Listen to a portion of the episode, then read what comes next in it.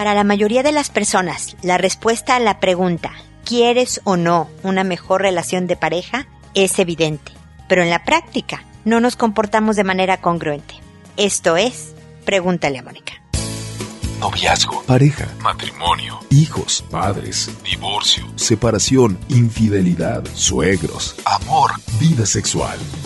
Toda relación puede tener problemas, pero todo problema tiene solución. Pregúntale a Mónica. Porque tu familia es lo más importante.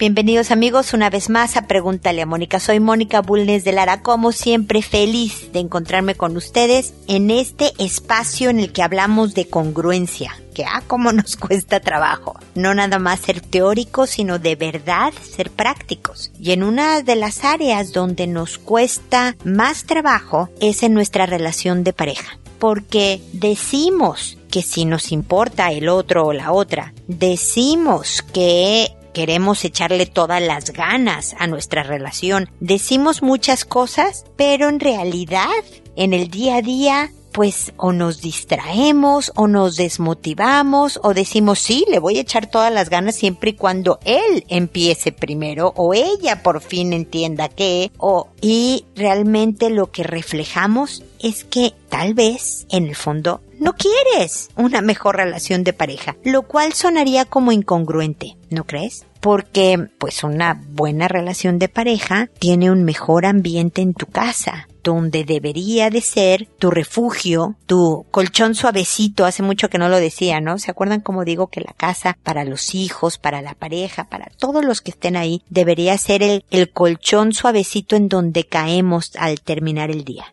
Debería de sentirse como eso, como el lugar seguro, suave, acogedor, protector, en donde yo me siento protegido de las inclemencias de la vida real. El lugar donde no me voy a sentir atacado. Y si por alguna razón alguien me ataca, ese alguien también va a llegar después a decirme, oye, estuvo mal, no debí de hacerlo así. Si no me parece algo tuyo, debo de decírtelo de esta manera. O ya debo de entender que esto tuyo que me molesta es algo que te es muy difícil de cambiar y que bueno, vamos a tener que encontrar la manera de funcionar juntos sin quererte cambiar por otra persona, pero tampoco resignándonos a que las cosas van a estar de esta manera. ¿Me explico? Pero todo se origina desde la pregunta ¿quiero una mejor relación de pareja? O sea, eso significa ¿quiero trabajar? Quiero encontrar ganas dentro de la desmotivación que siento en este momento. Quiero encontrar ganas para echarle ganas a mi relación, para tener paciencia, para mostrarme cariñoso, cercana, preocupada por él, por ella. A pesar de que en los últimos días, meses, espero que no años, estamos desconectados o me impaciento o me tiene cansada o quiero volver a ser lo que alguna vez fuimos, bueno, empieza por uno, empieza por ti. Es una lata, pero empieza por ti. Esperar a que el otro se convierta en lo que yo tengo en mi cabeza, que es lo mejor que se debe de convertir. Esperar a que el otro empiece, esperar a, a cualquier otra cosa puede terminar por acabar con tu relación. Así que empieza por ti por tratar de inspirar a la mejoría, mejorando tú. Hay gente que es de lento cocimiento y se tarda un rato en reaccionar. Es que llevo tres días siendo súper linda y el otro todavía está medio seco conmigo. Bueno, pues a lo mejor el otro necesita un poco más de tres días. Pero yo espero que tú seas súper linda independientemente de lo que pase en tu vida con el patán de tu jefe, con la difícil cuñada, con el tráfico espantoso en la ciudad. Ojalá tú aspires a ser súper linda independientemente de con quién estés lidiando enfrente. Eso incluye tu pareja. Yo voy a ser paciente. Yo voy a no ser grosera. Yo voy a ser cercana independientemente de lo que pase. Obviamente si me lastiman, voy a protegerme por Dios, no crean que este rollo que les estoy echando quiere decir que deban ser sometidos a indignidades, a faltas de respeto, a una serie de cosas. Por supuesto que no, pero la gran mayoría de las personas somos gente decente, no estamos buscando dañar por sí mismo. Claro que en una relación de pareja, especialmente la que dura más de 15 minutos, hay momentos en que te van a dañar, en que te van a lastimar, en donde dijo algo que efectivamente fue irrespetuoso o indigno. Bueno, también en tu respuesta, digna, respetuosa, elevada, va a ayudar a corregir el daño. Y muchas veces la corrección del daño si es alguien que es abusador o abusadora, alguien violento o violenta, reparar el daño muchas veces es empacar tus cosas e irte. Pero en la gran mayoría de los casos que no se dan estas violencias, estas indignaciones o humillaciones aberrantes, las cosas pueden funcionar trabajando primero uno y luego los dos, porque siempre empieza uno, por supuesto, en el bien de la relación. Repito, y con esto cierro diciendo, es difícil, no siempre se logra, hay que recordárselo constantemente a nosotros mismos, a nuestro cerebro, pero se puede, de verdad se puede, lo he visto en mi propia relación, lo he visto en relaciones con las que he trabajado o con relaciones que he conocido. En unas no ha funcionado, pero afortunadamente sí les puedo decir que son las mínimas en las que no ha funcionado. Así que pregúntate si quieres o no, ojalá quieras, para que luego seas congruente y hagas el trabajo que se va a necesitar hacer con tiempo, persistencia y consistencia para definitivamente mejorar tu relación. Bueno, después los invito a mi página. Pregúntale a Mónica porque ahí hay artículos que he escrito en diferentes publicaciones con los temas que ya ustedes conocen de mejoramiento personal en el trabajo, en la vida familiar, en la vida eh, con los hijos, en la vida de pareja, con los amigos, etcétera. También están todos los episodios de Pregúntale a Mónica que pueden escuchar por Spotify. No tiene ningún costo suscribirse a Pregúntale a Mónica. Si además quisieran oírlo en su celular, por ejemplo, sin hacer uso de sus datos, pueden ir a la página www.preguntaleamónica.com, descargar sin costo también el episodio, subirlo a su celular y oírlo sin hacer uso de sus datos, lo cual pues abarata el gasto siempre tratando de apoyar a la economía familiar. También, por favor, háganme sus preguntas, sus consultas desde el botón envíame tu pregunta. El botón de contáctanos es para contratar ya sea una charla para una empresa, una fundación, una universidad, un colegio o para pedir información sobre la eh, terapia online, la consulta online a personas que no se encuentran en Santiago de Chile, que es en donde vivo yo.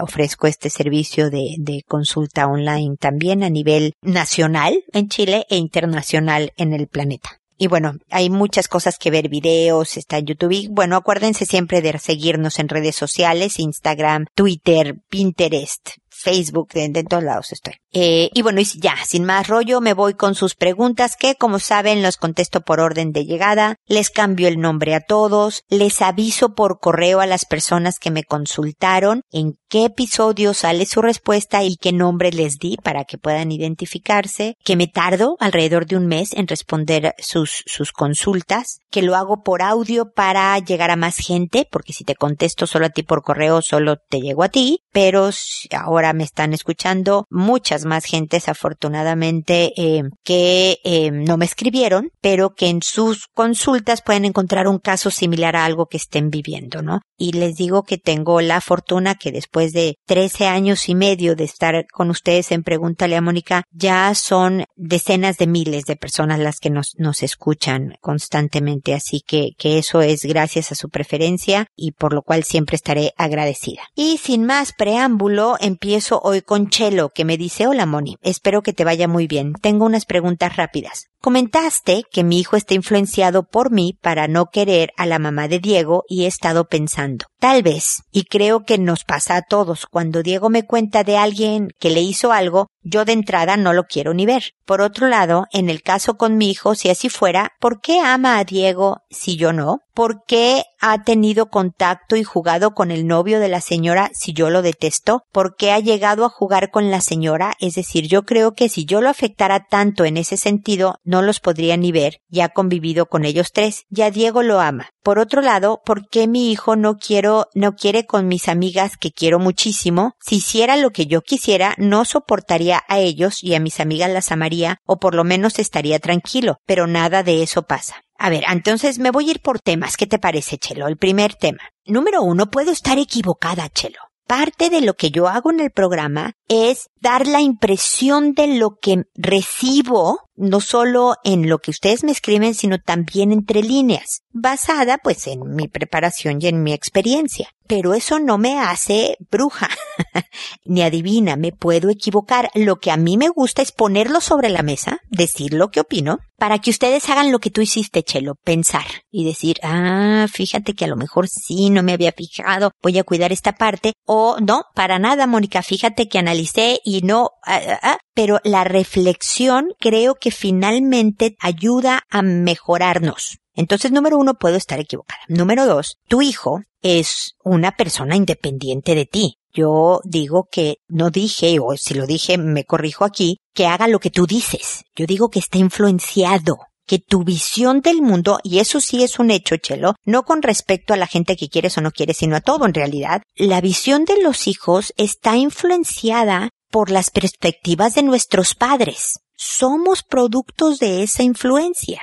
Entonces, si a ti algo te da miedo y reaccionas en consecuencia, es posible que tu hijo vea con temor cierto tipo de cosas, porque su mamá reaccionaba con miedo. A lo mejor no, a lo mejor agarró esa característica del papá y es un lanzado y no le da miedo y tal y tal. Puede ser también, pero sí hay un, un impacto, una influencia de tu visión de la gente, de situaciones, de circunstancias, de muchas cosas, ¿ok?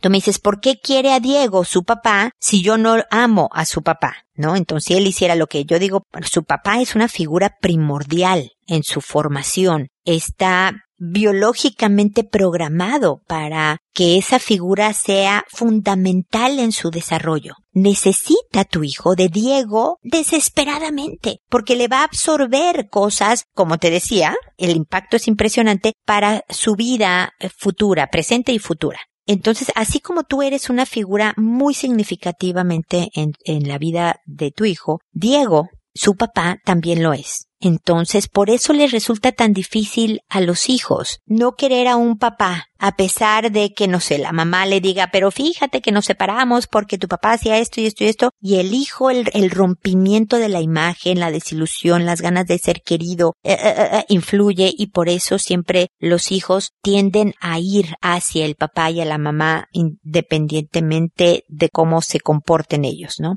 Entonces, bueno, es una influencia. Espero haber de todas maneras medio contestado tu pregunta. Te digo, o puedo estar equivocada o puede sí haber cierta influencia que hay que vigilar y bueno, las razones por las que quiere en particular a su papá, a la gente con la que convive y habrá también cosas como te digo, la misma personalidad de tu hijo que hará que alguna amiga tuya nada más no le simpatice aunque para ti sean señoras muy queridas, ¿no? Entonces, todos los factores influyen. No es que tu hijo haga justo lo que tú quieres, sería facilísimo ser papá de hijos que hagan justo lo que queremos, pero definitivamente sí está influenciado y solo hay que vigilar que esta influencia no dañe relaciones que son significativas para la vida de un hijo. Ahora me dices otro tema. ¿Por qué en la naturaleza el animal macho es el que tiene los colores y tiene que hacer piruetas para que la hembra lo escoja y se reproduzca y con los humanos las mujeres somos las que tenemos que arreglarnos y ser todas unas damas en la mesa? Yo no me maquillo, doy gracias por acordarme cepillarme el pelo, tengo vellos en los brazos, no tenía ningún problema con ellos, pero Diego me molestó y molestó hasta que me los depilé. Y ahora lo tengo que hacer constantemente porque si dejo que crezcan, me lo hace saber. Y cada vez que me molesta Diego con mi arreglo, pienso, ¿y por qué toda esa energía que utilizas en criticarme no la usas en hacer algo por ti? No se lo digo porque si no se ofende, pero él tiene sobrepeso, no usa perfume, no usa desodorante, no usa su ropa para el trabajo. Mi punto es, ¿por qué con los animales el macho tiene que esforzarse y con los humanos recae en la mujer? Te conté de la testosterona de Diego. Aún no va a su cita, pero hablamos de que todo el tiempo de casados no ha tenido interés en estar conmigo, solo cuando quería tener un hijo. Y se puso verde. Que cómo puedo pensar solo en mí, que siente mucha presión, etcétera. Puede estar equivocada porque no tengo ningún estudio que fundamente lo que diré, pero creo que las mujeres generalmente estamos para cuando los hombres queramos. Pero si ellos no tienen interés, no hacen un esfuerzo. Mencionar el tema es problema porque lo presiono porque no entiendo que todos somos distintos y porque una cosa es lo que yo quiero y otra lo que se puede como pareja, y que mi pareja no quiere, pues me aguanto.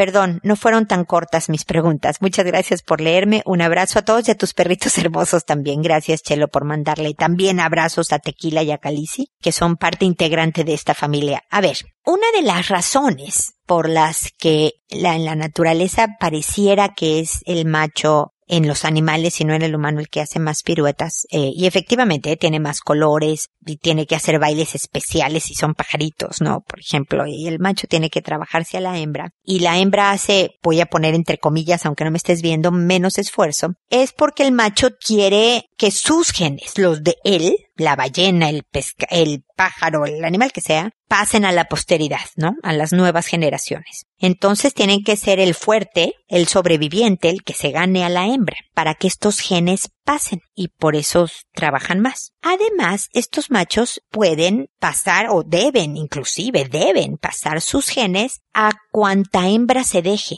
Entre más hembras hayan fertilizado, mayores probabilidades de que hijos suyos sobrevivan, porque ya sabes que si la osa tiene dos ositos, hay un enorme, no quiero mentir en el, número, así que no lo voy a decir, pero una enorme probabilidad de que solo uno sobreviva en el primer año. Entonces, mueren muchos de los hijos que se tienen en la naturaleza y por lo tanto es importante para el macho esparcir por todos lados su DNA para que la especie y sobre todo con sus genes fuertes y de sobreviviente se en la cultura humana, en la mayoría de las culturas, porque también hay hombres que tienen a muchísimas mujeres, en la cultura humana generalmente la monogamia es lo que se estila, es lo que se usa. Es decir, un hombre no puede irse con muchas mujeres, porque si no se le arma horrible un problemón, ¿no? Entonces, la mujer sí trata de mantener a ese hombre y por lo tanto somos las que nos arreglamos más en la naturaleza contra el hombre que a lo mejor no es tan arreglado.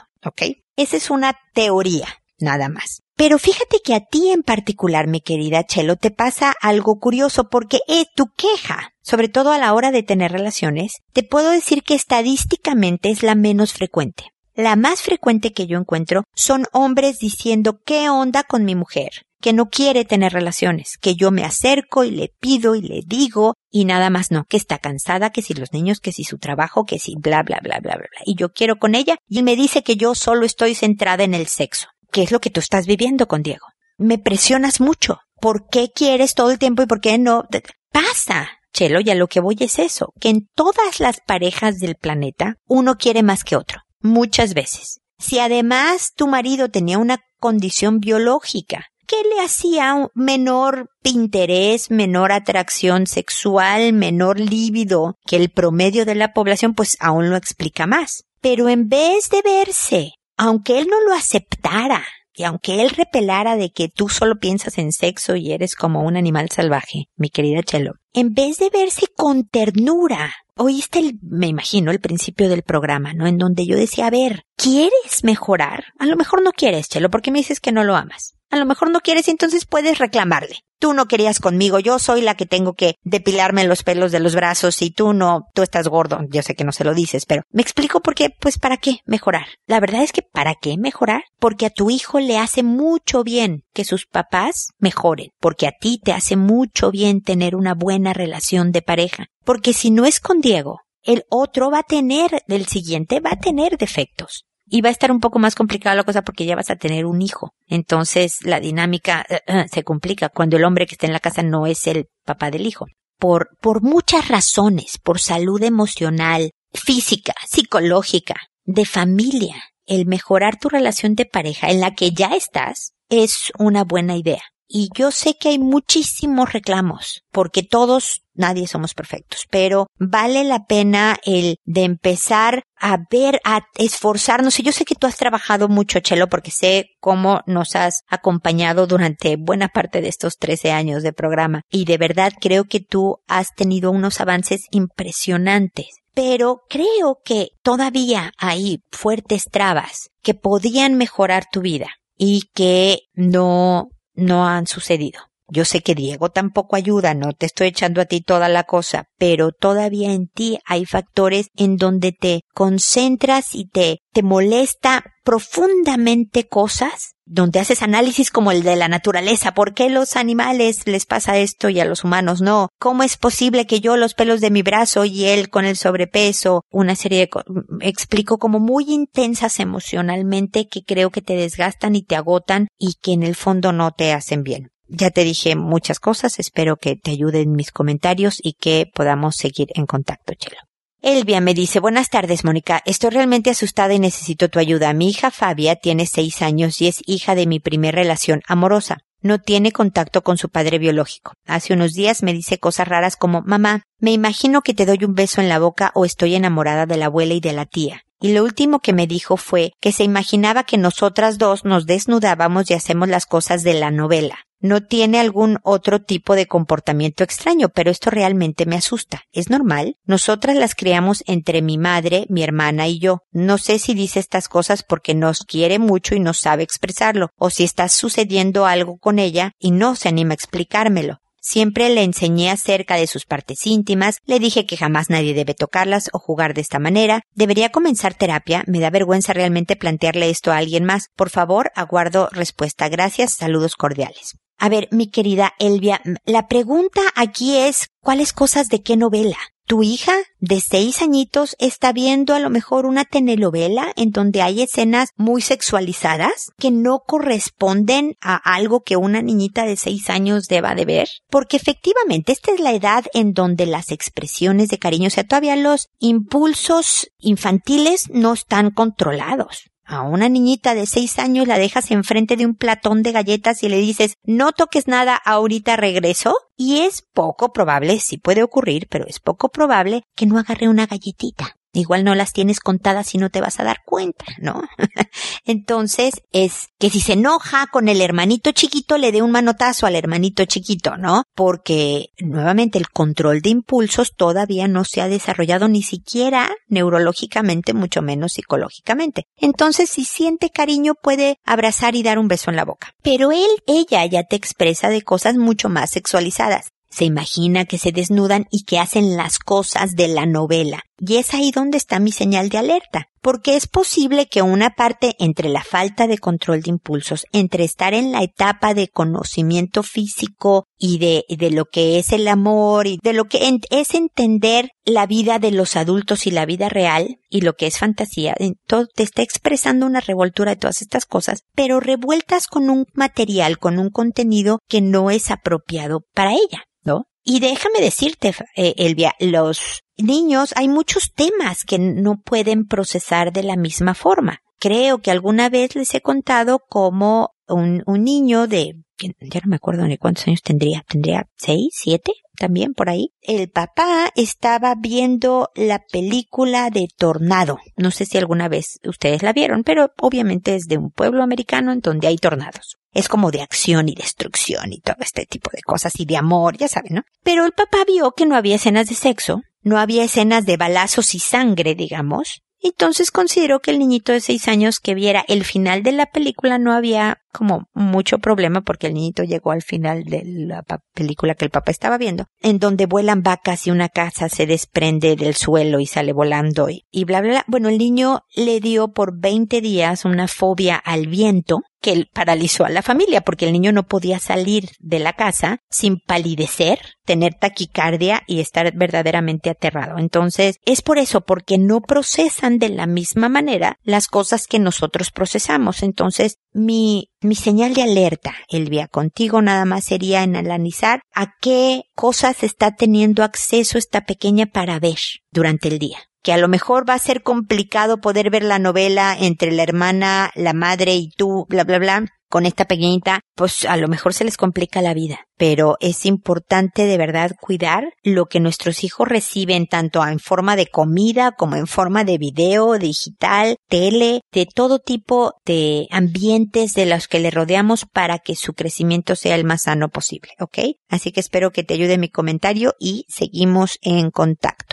Fidela me dice, mi suegra es separada y vive sola. Tiene dos hijos, de los cuales uno es mi marido y el otro es un problema tras otro. Por lo mismo, mi suegra se apoya mucho en mi marido, a quien le exige mucho tiempo. Mi marido es independiente y como ve que su mamá está sola y sin trabajo, y no con mucho dinero, le pide que la acompañe a trabajar. Mi marido trabaja en el auto por toda la ciudad. Por lo mismo pasa todo el día con ella y además la quiere ver el fin de semana. Para todas nuestras conversaciones mi marido termina diciendo es que mi mamá está sola. Yo no puedo hablar con mi marido en el día para preguntarle cosas porque su mamá está al lado. El tiempo en llegar a la casa ya no es el mismo. Sinceramente me molesta que mi suegra esté metida todo el día con mi marido en todo, y eso mi marido no lo entiende. Ahora tenemos que elegir padrinos de bautizo para mi hijo menor y quiere elegir a mi suegra, debido a que su familia es muy chica y yo creo que, por llevarme la contra, no quiere a alguien de mi familia. Es tanto lo metida que está mi suegra con mi marido, por suerte no la veo lo mismo que él la ve, que ya le agarré de mala, y menos la quiero de madrina de mi hijo. Pero mi marido no lo entiende porque dice que yo soy la mala porque ella está sola. Mira,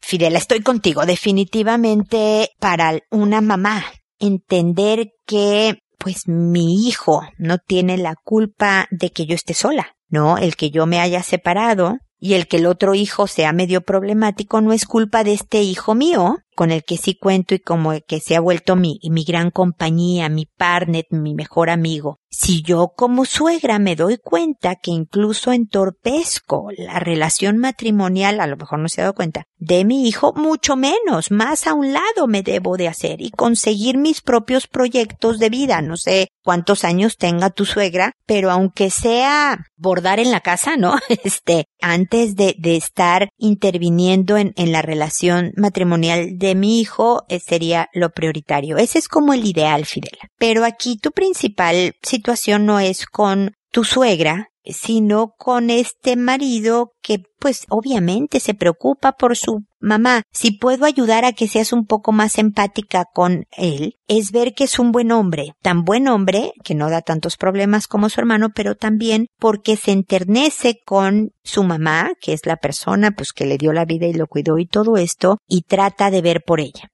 Lo malo es que esta ternura y cuidado ha traspasado los límites de lo que es una relación saludable entre madre e hijo. Pero temo, Fidela, que nada de lo que le digas tú va a tener el efecto que tú quieres.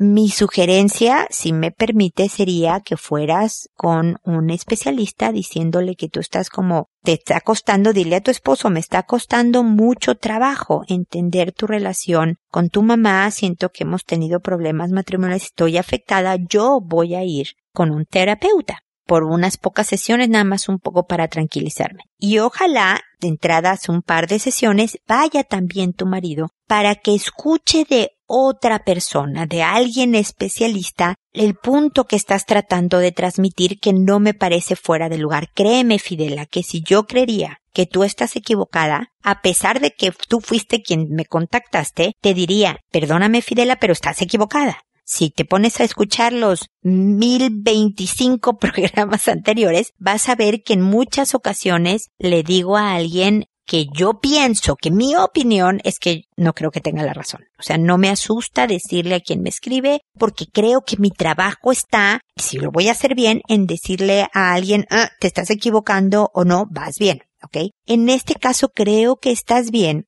No te ayuda el tenerla da la mala, porque es la abuela de tus hijos, es la mujer que sí creó y crió al hombre del que te enamoraste, con el que te decidiste casar y pasar el resto de tu vida, con el que te decidiste tener hijos.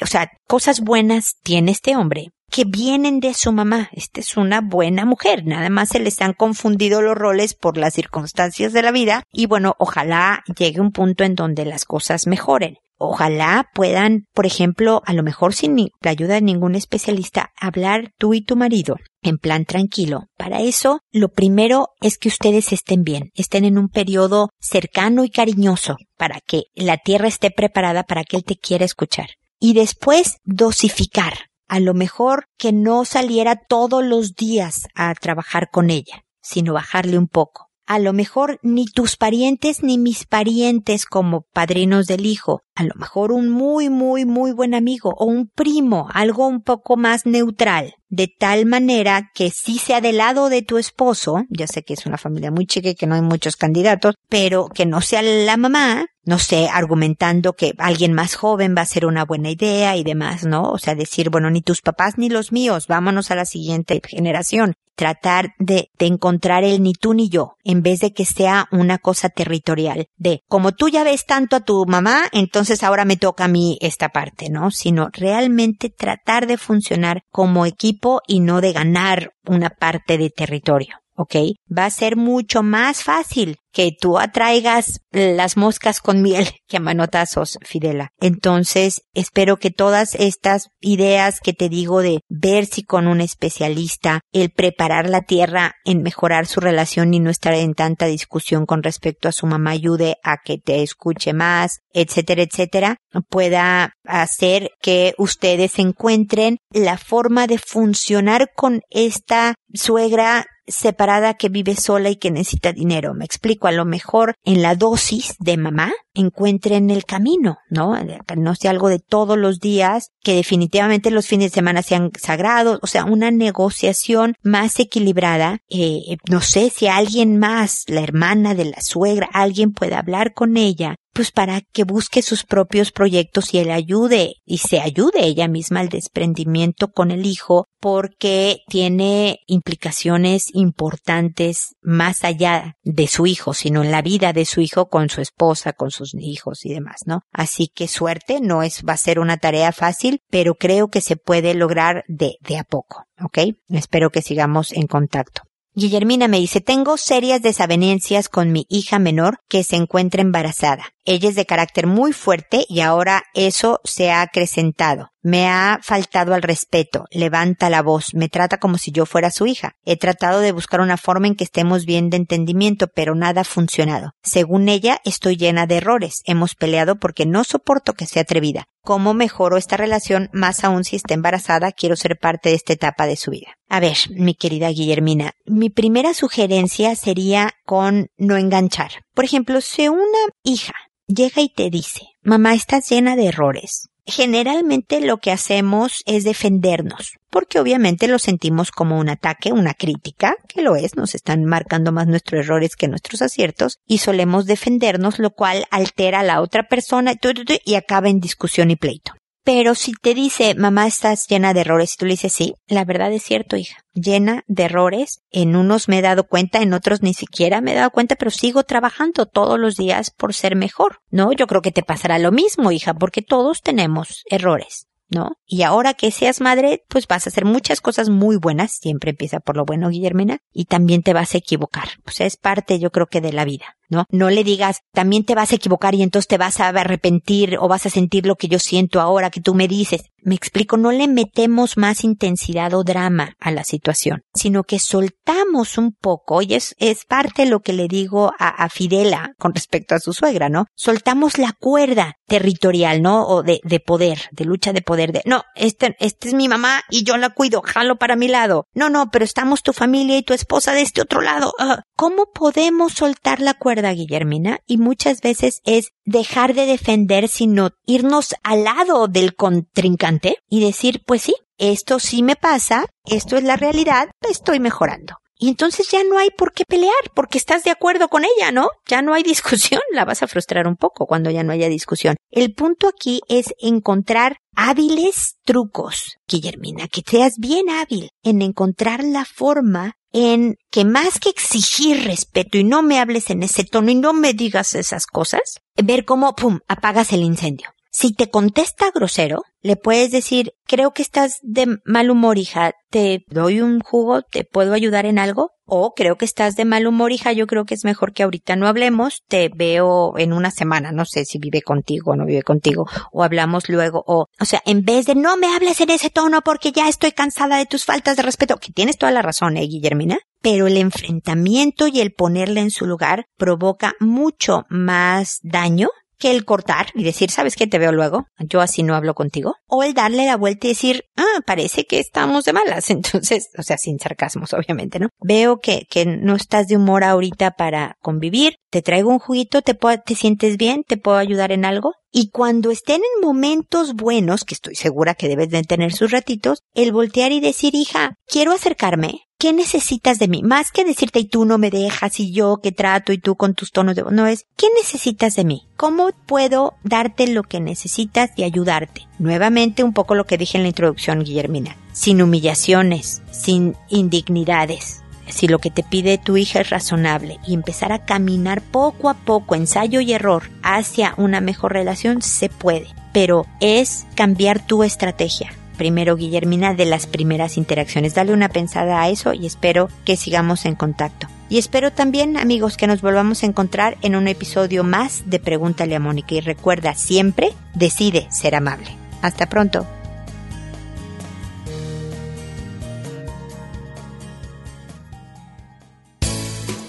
¿Problemas en tus relaciones? No te preocupes, manda tu caso, juntos encontraremos la solución. www.preguntaleamónica.com Recuerda que tu familia es lo más importante.